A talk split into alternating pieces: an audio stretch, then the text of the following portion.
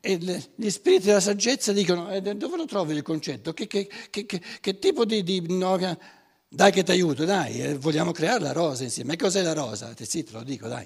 Allora, gli spiriti della, della saggezza hanno tutt'altra capacità di afferrare un concetto che non gli spiriti umani, se no che stanno a fare lì così in alto. Ah, ah, ah, ho capito, ho capito cosa intendi dire quando parli di rosa. Vabbè, facciamola, facciamola. E questi qui non possono loro direttamente essere all'opera nella rosa, altrimenti, eh, come dire, eh, l'evoluzione brucerebbero le tappe. Quindi l'operare degli spiriti di natura è l'evoluzione al rallentatore, se no non sarebbe percepibile per l'uomo.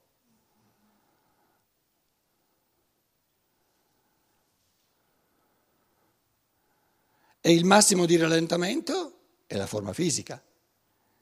Secondo gradino di rallentamento è la metamorfosi. Terzo gradino di rallentamento sono gli stati d'animo uno dopo l'altro. Quarzo, quarto gradino di rallentamento è il pensare umano che arranca, arranca, arranca, arranca.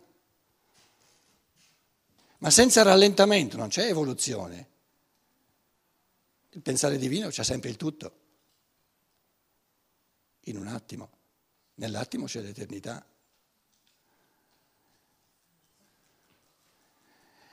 Quindi ciò che noi chiamiamo evoluzione comprende vari livelli, che è una cosa molto complessa, e lo, scienziato naturale vede, pe, pe, conosce soltanto il livello di percezione e quindi attribuisce la, la, la forma dopo come se fosse la forma prima a causarla. Come fa? Addirittura poi eh, la, la, specie pianta A, il tulipano, causa la rosa, una cosa assurda. Tu dimmi che la rosa è sorta, supponiamo, dopo il tulipano. Ma il fatto di essere sorta dopo non ti autorizza a dire che il tulipano è la causa della rosa.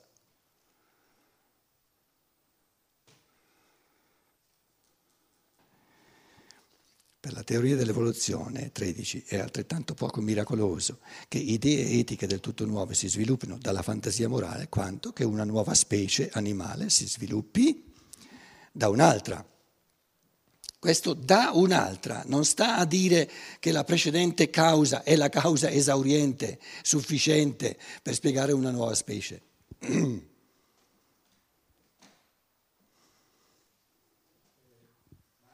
Fatti dare il microfono.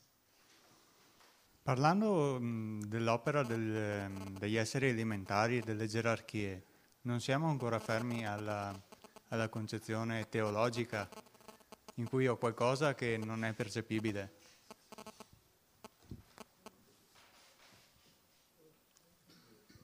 Prima di tutto la teologia non c'entra nulla, io ho fatto tutta la teologia che si possa immaginare, mai parlato di spiriti all'opera della natura, mai, mai, come prima cosa. Seconda cosa, il, se tu dicessi lo spirito umano è trascendente, è, di che parli, di cosa parli?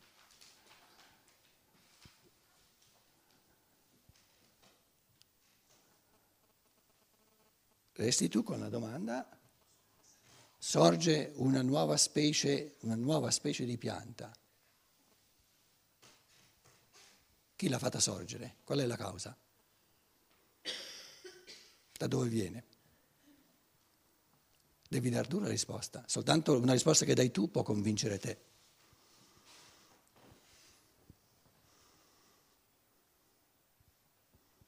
Ce l'hai in mano il microfono? Usalo. Non so cosa rispondermi. No, lo sai, non vuoi rispondere.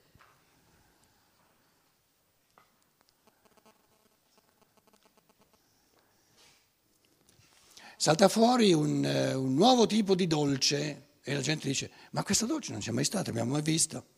La causa? È il pasticcere. Com'è? Il pasticcere. Il? Quello, chi l'ha fatto?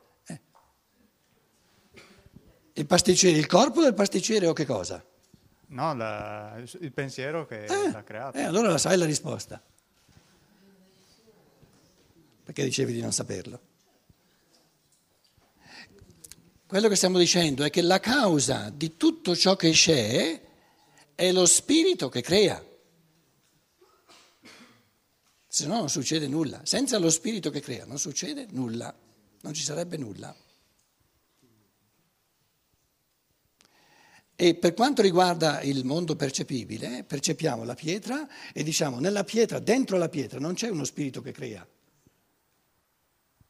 Se no comincerebbe a pensare, come se direbbe ho questa idea o quest'altra idea. La pianta, dentro la pianta non c'è uno spirito che crea. Se no la pianta, la rosa comincerebbe a dire, mo mi va di fare questo, mo mi va di fare questo, no questo non lo faccio, e tu lasciami in pace, non hai il diritto di, di, di recidermi. Andiamo all'animale, l'animale Qualcuno dice tutti gli altri animali, tutti gli altri cani non sono intelligenti, ma il mio.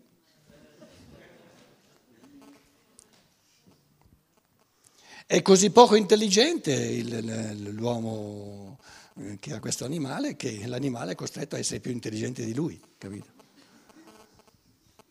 Arriviamo al fenomeno umano e qui all'improvviso io penso, io voglio, io dico, sono d'accordo, non sono d'accordo. Quindi nell'essere umano salta fuori lo spirito creatore. È una cosa di percezione, è un fatto che percepiamo. Non sono teorie. Restiamo sempre, diciamo sempre cose soltanto in base alla percezione. E lo spirito dice, lo spirito umano dice, cose nuove le può creare solo lo spirito, col pensiero.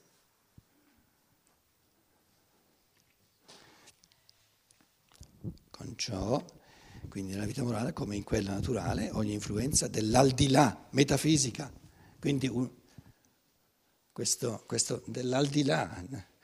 Noi l'aldilà non lo lasciamo, non ci interessa l'aldilà.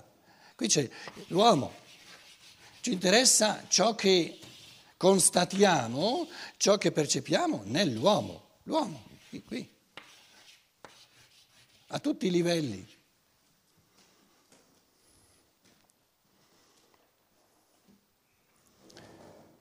Ciò che è pensato come oltre l'uomo, un pensiero che ho detto diverse volte, un Dio oltre l'uomo, al di là dell'uomo, è un nulla. Oltre l'uomo c'è, per quanto ci riguarda, uomini siamo, il nulla. Il cosiddetto Dio diventa reale soltanto nella misura in cui lo colgo in me.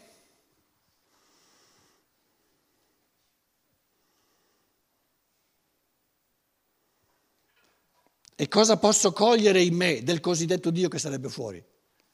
La cosa più essenziale che è lo spirito creatore. Di più non si può. In me incipientemente, però questo inizio è di natura uguale allo spirito creatore della divinità. Spirito creatore è spirito creatore, la natura è la stessa. È soltanto questione di vastità e di profondità, ma la natura è la stessa, come la natura di una, di una goccia, di un oceano, è la, la stessissima natura di tutto l'oceano. Però con una goccia non posso spostare montagne, si è messo in moto, in moto tutto, eh, capito? Quindi non posso dire la goccia è la stessa cosa del, dell'oceano, ma è della stessa natura. Quindi lo spirito umano non è la stessa cosa che lo spirito divino, ma è della stessa natura. Spirito è spirito, punto e basta.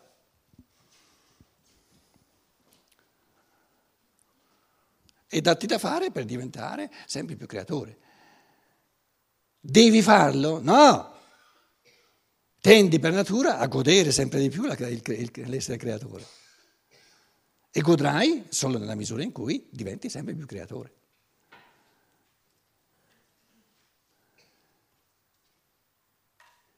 Se tu attraverso questa depressione ti inventi modi nuovi di essere sano, ben venga te la godrai, perché è un'occasione per diventare sempre più creatore.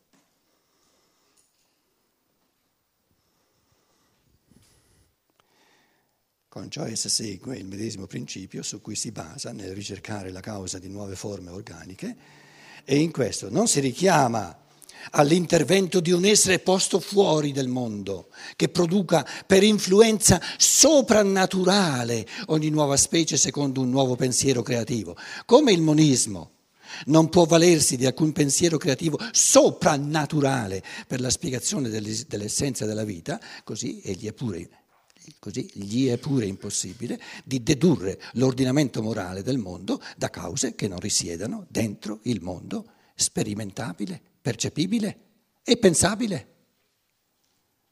Non può spiegare esaurientemente l'essenza di una volizione, di un atto di volontà, come di qualcosa di morale, né riferendola ad un'azione soprannaturale continuativa sulla vita morale, governo divino del mondo dal di fuori, né ad una speciale rivelazione temporanea in posizione dei dieci comandamenti, né all'apparizione di Dio sulla terra, il povero Cristo. Povero ce l'ho mezzo io, perché il caso è il povero Cristo.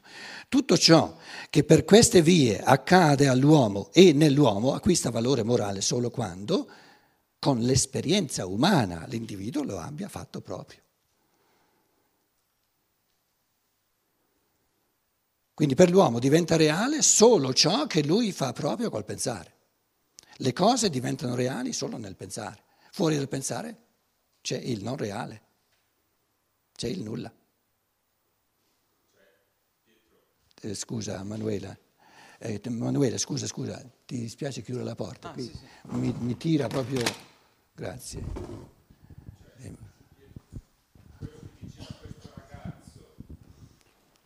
fatti dare il microfono, che aiuta a pensarci meglio a quello che si dice. Quello che diceva questo ragazzo, che si, pote- si poneva il dubbio di dire, vabbè, però anche quello che dici tu assomiglia molto a questa divinità, la grande differenza è che le idee di Steiner sono pensabili.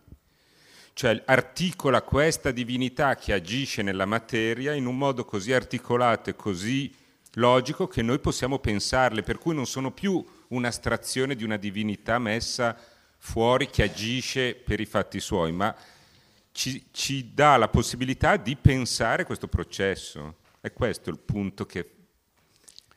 E quindi sulla divinità che dovrebbe stare oltre, non dice proprio nulla, esatto, no? non gli fa... interessa proprio.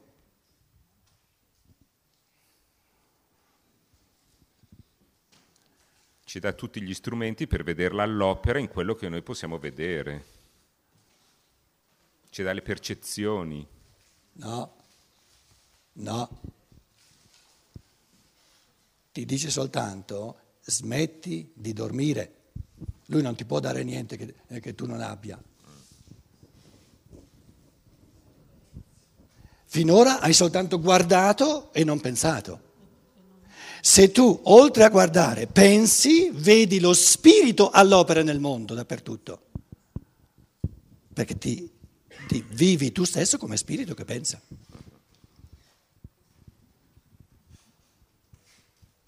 Quindi in fondo, eh, riassumo, Steiner dice le cosiddette scienze naturali consistono nel ridurre l'uomo a uno che percepisce, senza pensare. E le scienze naturali hanno di pensiero, se uno vuole essere sincero e onesto, nulla il, pe- il, cosiddetto pensiero dello scienziato serve soltanto, non è un pensiero, serve soltanto una razionalità, serve soltanto a catalogare, a sistematizzare le percezioni. Ma catalogare e sistemare le percezioni è come, è, come, è come, avere un trattore, smontarlo, avere 3.000 parti e catalogarle.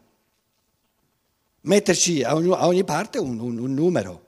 Adesso le ho catalogate e quelle, quelle, più o meno uguali le metto insieme, quelle, come un museo. Un museo sono anche catalogate le cose. Quindi, quindi le scienze naturali, con questa ipertrofia della percezione, sono diventate museo del pensiero. E la scienza dello spirito ci aggiunge il pensiero, il pensare. E allora, pensando, l'essere umano dice, ah, è il pensare che causa tutto. E le, tutte le percezioni che ci sono sono effetto del pensare. sono, sono state tutte pensate, tutti i concetti all'inizio. Però dall'altra parte ci sono le teorie, le astrazioni che il pensiero fa senza scienza Aspetta, aspetta. Volevo dire che in maniera complementare a questo catalogare le percezioni. C'è tutto un fiorire di teorie astratte che si allontanano completamente dalla percezione, quindi è come se la- l'aspetto pensare e l'aspetto percepire seguissero due binari che non si incontrano mai. Esatto, allora, il Big Bang, al di là del percepibile, è tale e quale al Dio, al di là del percepibile, è la stessissima cosa, è una pura astrazione senza nulla di realtà. E perché? Perché manca la percezione. Allora, la filosofia della libertà ti dice, quando manca la percezione non hai una realtà, ma quando hai soltanto la percezione neppure hai una realtà. E scienza- le, le- scienze naturali hanno soltanto la percezione. E, e quando non manca la percezione speculano a vanvera, ma non, non trovano di sicuro una realtà. Perché la trovata del Big Bang è una, una- una- proprio una baggianata di, di- che peggio non si può. Quindi il Big Bang per me è la stessa cosa del Dio sulle nuvole, la stessissima cosa.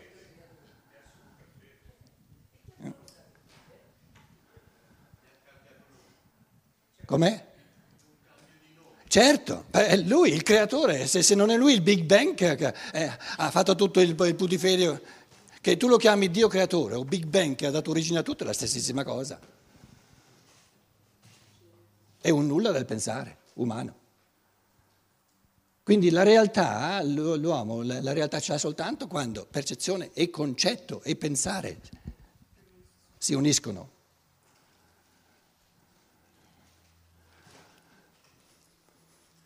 Quindi, riassumendo, si potrebbe dire la, le scienze naturali ci forniscono un'infinità di percezioni e la scienza dello spirito ci mette i concetti. Eh, allora sì che funziona.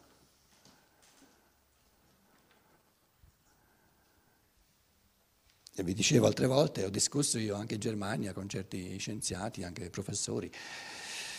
Eh, uno, insomma, proprio non vale la pena, uno si scorazza perché dice no, eh, non sa pensare, non ha neanche le minime categorie, neanche le categorie fondamentali di Aristotele che, che di- di- distingue tra, tra- tra forma e materia, distingue tra potenzialità e attualizzazione, non c'ha nulla, mi porta soltanto percezioni, è allora che stiamo a discutere, andiamo a bere una birra insieme.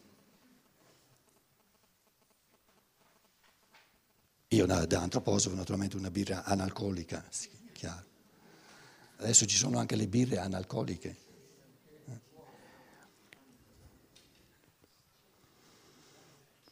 Non può spiegare esaurientemente l'essenza di una volizione come di qualcosa di morale, né riferendola ad un'azione soprannaturale continuativa sulla vita morale, governo divino del mondo dal di fuori, né ad una speciale rivelazione temporanea, imposizione dei dieci comandamenti, né all'apparizione di Dio sulla terra, il Cristo. Il Cristo, il povero Cristo, per me è qualcosa soltanto nella misura in cui sono io un Cristo incipiente. Perché se è bello solo lui e non io, che- che mi interessa.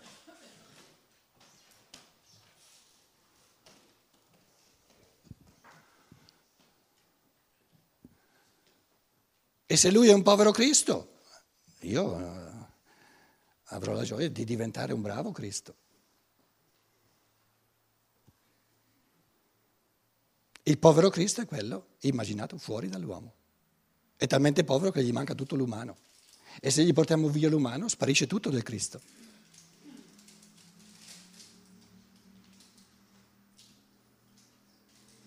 Quindi il cosiddetto Cristo o è la realtà del mio pensiero, Logos lo chiama il Vangelo di Giovanni, o sono io un frammento del Logos, o non mi interessa proprio.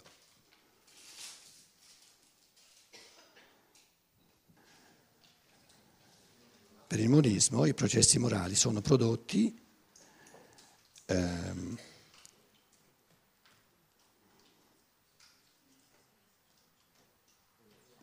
reggiamo fino alla mezza?